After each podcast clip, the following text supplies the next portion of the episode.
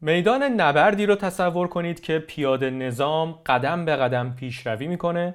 فیلها قبلتر خط مقدم دشمن رو شکستند.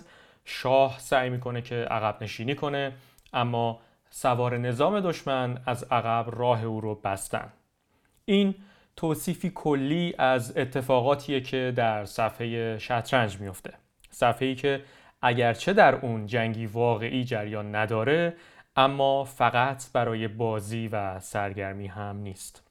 در بیش از دست کم 1500 سالی که از تولد شطرنج میگذره مهره های شطرنج همواره ابزاری برای استراتژی نظامی و استعاره ای از روابط انسان ها بودند و صد البته سنجه ای برای به رخ کشیدن نبوغ و هوش انسانی. در پنجاه و اپیزود پادکست مختصر و مفید از تاریخچه شطرنج خواهید شنید و نقشی که قرن هاست در زندگی ما بازی می‌کنه. من اردشیر طیبی هستم.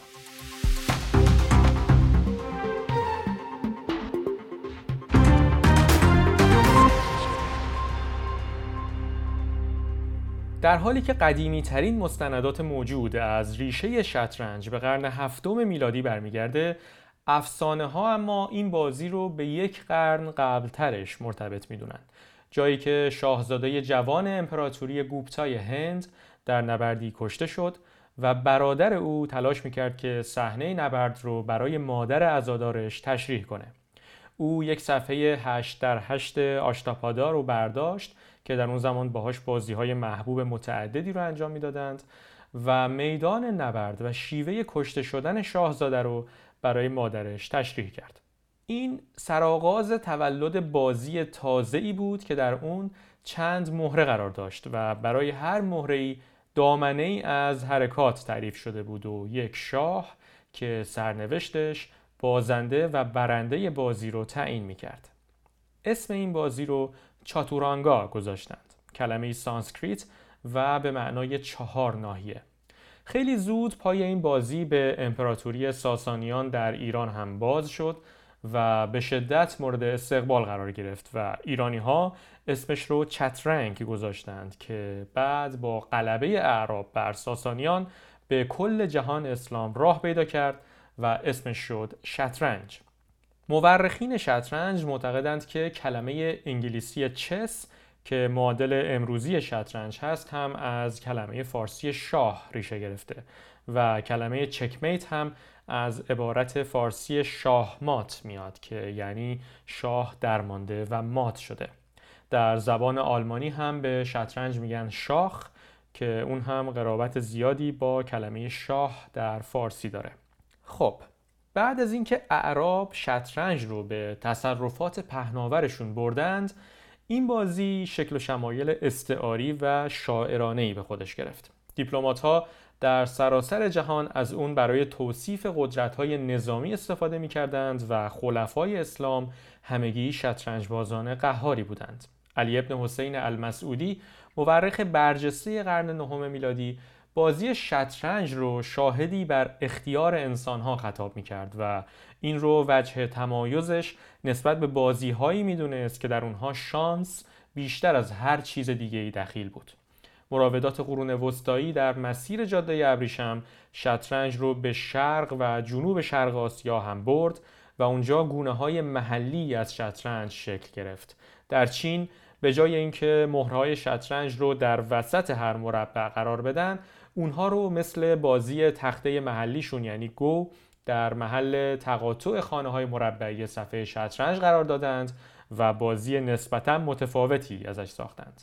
تیمور گورکانی صفحه شطرنج با ابعاد 11 در 10 طراحی کرد و در اون یک مربع رو نقطه امن مقرر کرد و اسمش رو گذاشت ارگ. ژاپنی ها هم به شیوه خودشون شطرنج رو ارتقا دادند و بازی ساختند که بهش میگن شوگی و در اون هر بازیکن می‌تونه از مهره‌ای که از حریف زده استفاده هم بکنه. اما آنچه که امروزه ما به عنوان شطرنج می‌شناسیم در اروپا تکامل پیدا کرد. در حدود هزار سال بعد از میلاد مسیح بازی شطرنج تبدیل به بخشی از آموزش های خاص درباری شد و نقش هایی که طبقات مختلف در اجتماع داشتند به نوعی در ظرف شطرنج باز تولید شد. همزمان کلیسا نسبت به این بازی بدبین بود و روحانیون به مردم به خاطر گذراندن وقت زیاد بر سر بازی شطرنج هشدار می‌دادند. نگرانی ها به حدی بود که حتی برای مدتی بازی شطرنج در فرانسه ممنوع اعلام شد. اما چیزی جلودار رشد و تکامل شطرنج نبود و نهایتا در قرن پانزدهم تبدیل به چیزی شد که امروزه ما به عنوان شطرنج می‌شناسیم.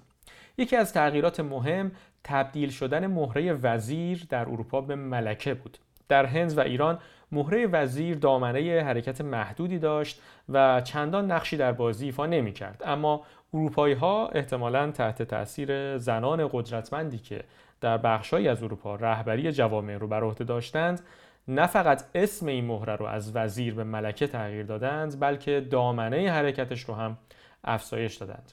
همین باعث شد که شطرنج سرعت بیشتری بگیره و قوانین دیگه هم به دنبالش تغییر کنه. به دنبال اون رساله هایی در شرح بازی و استراتژی های مختلفش نوشته شد و مهمتر از همه استراتژی اند گیم یا آخر بازی خلق شد. با آغاز عصر روشنگری در اروپا بازی شطرنج از دربار خارج شد و به قهوه خونه ها راه پیدا کرد و بدین ترتیب تئوری های شطرنج هم رنگ و بوی تازه‌ای گرفت. نقطه اوج این روند تکاملی در سال 1851 بود که آدولف آندرسن شطرنج باز مشهور آلمانی قرن 19 بازی رو با قربانی کردن وزیر و دو رخ خودش آغاز کرد و در نهایت تونست شاه حریف رو مات کنه. مردم و روشنفکران در اروپا این استعاره ها در بازی رو بسیار جدی می گرفتند. در قرن بیستم و با ظهور قدرت های بزرگ منطقه‌ای شطرنج هم اهمیت ژئوپلیتیک بیشتری پیدا کرد و در طول جنگ سرد اتحاد جماهیر شوروی منابع وسیعی رو صرف پرورش استعدادهای شطرنج کرد و به طبع اون برای چیزی حدود یک قرن روزها برترین شطرنج بازان جهان بودند. در نهایت سلطه روسها بر عرصه شطرنج رو نه یک انسان دیگه بلکه کامپیوتری ساخت شرکت IBM به نام دیپ بلو برهم زد. برای سالهای متمادی کامپیوترهای شطرنج باز همواره انسان رو به رقابت میطلبیدند اما سرانجام پیروزی دیپ بلو در مقابل گری کاسپاروف در سال 1997 نخستین پیروزی یک ماشین بر قهرمان جهان بود. از اون زمان تا کنون کامپیوترها پیشرفت خیره کننده ای کردند و بردن اونها در شطرنج دیگه حتی برای بهترین شطرنج بازان جهان هم کار چندان ساده ای نیست و به ندرت رخ میده. اما به حال این کامپیوترها خودشون حاصل نبوغ ما انسان ها هستند و شاید همون نبوغ به کار ما بیاد و روزی بتونیم از این ماتی که در مقابل ماشین ها هستیم فرار کنیم.